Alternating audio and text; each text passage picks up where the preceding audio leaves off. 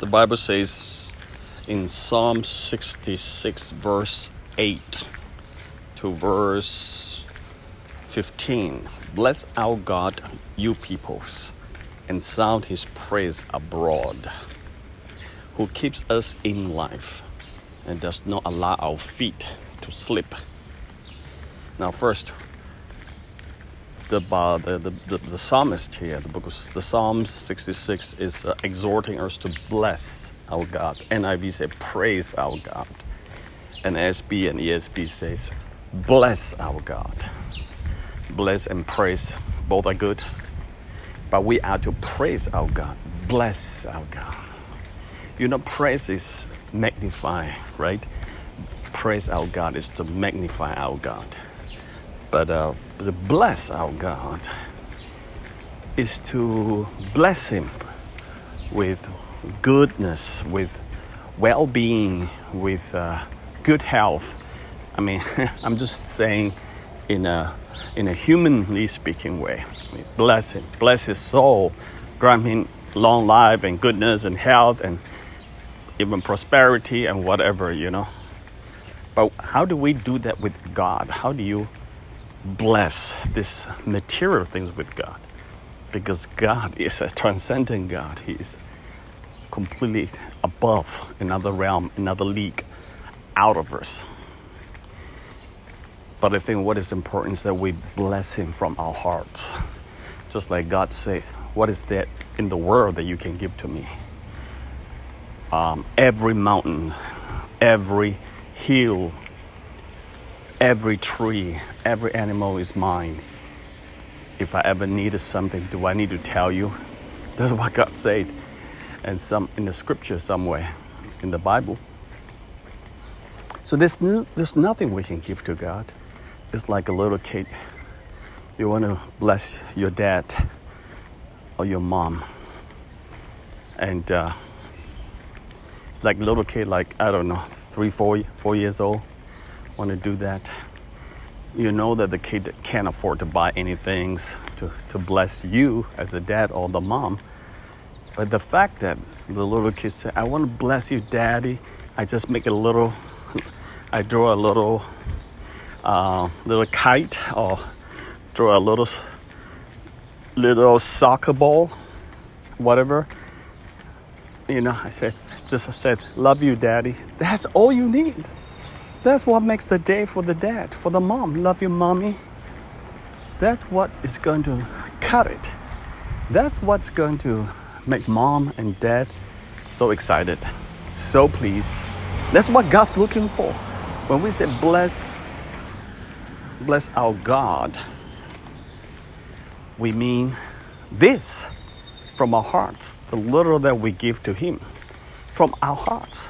God is not looking for material things, because we can't give anything, because everything we have is from Him to begin with.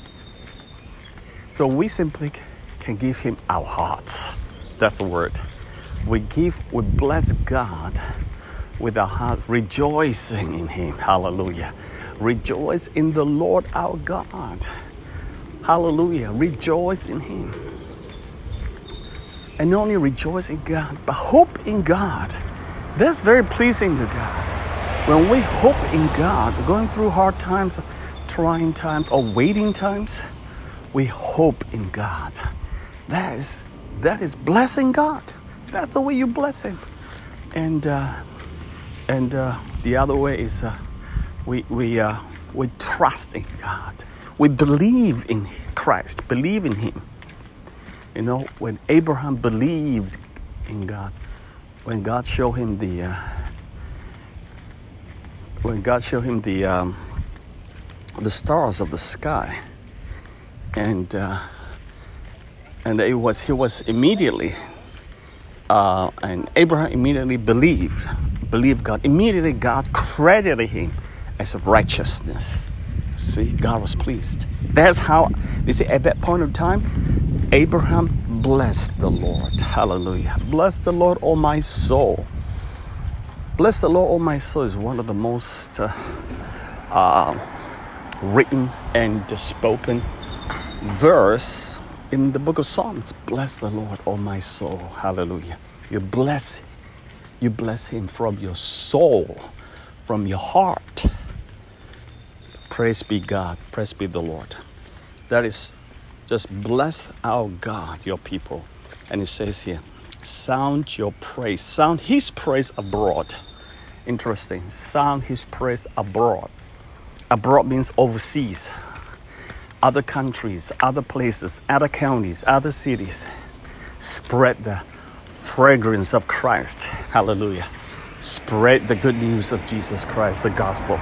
Spread the proclamation how good our God is to all these ones. Let the praise, let our praise resonate with the culture, with the news media.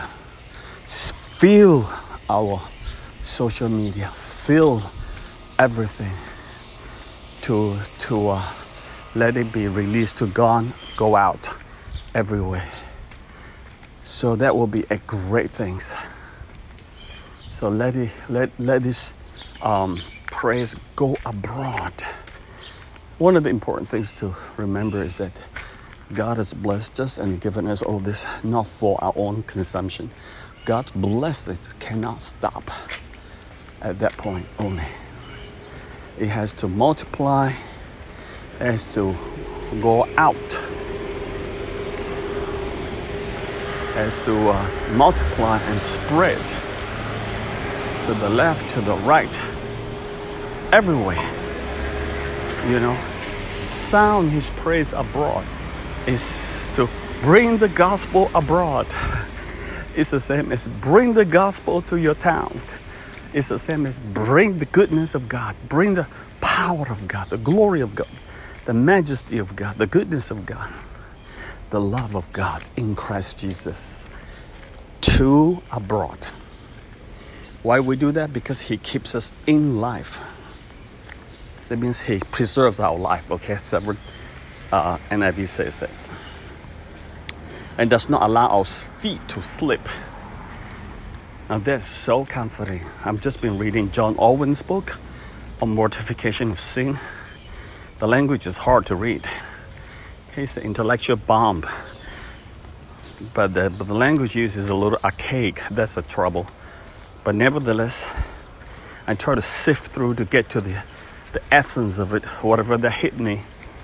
That is really true. He was saying, he, he was quoting even Paul's struggle.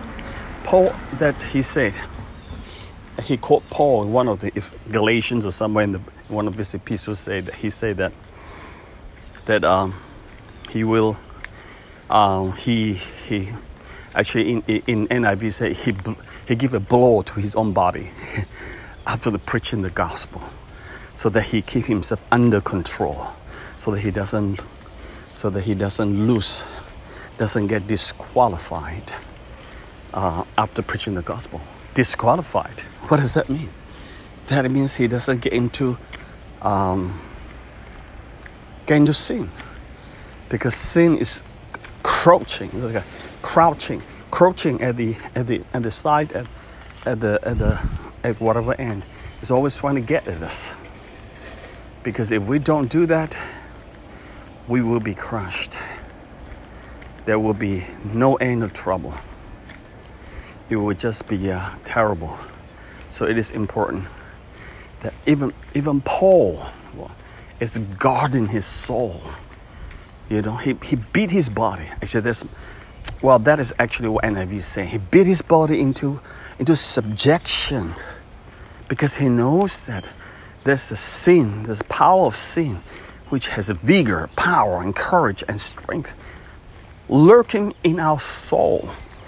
And that's what the Bible called the old man.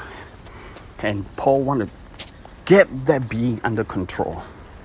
And he does that regularly. I mean, how often does he preach the gospel? Every day? Of course, that's every day. He does that. Well, every day then he he, he beats his body. He, he gives a blow to his body to bring into subjection. Doesn't, doesn't float into lust of the thing that Augustine struggled with, and all of us will struggle with, struggles with, time to time, lust of the flesh. So, okay, so this is about ten minutes. and uh, I will stop here. And uh, so that the Lord bless you. And, uh, and oh yeah, one more thing. The last thing is that He does not allow our feet to slip. Okay, so while Paul is doing beating his body up to keep under subjection, so that he doesn't get disqualified. Disqualified means slip. The Bible also says, God who keeps us in life and does not allow our feet to slip. So there's a huge promise. That promise engender you. The promise empower you. Walk in it. He's, he will not let you slip. You may fall a little bit here and there, but you'll not completely slip away. That's a promise of God. The Lord bless you. Amen.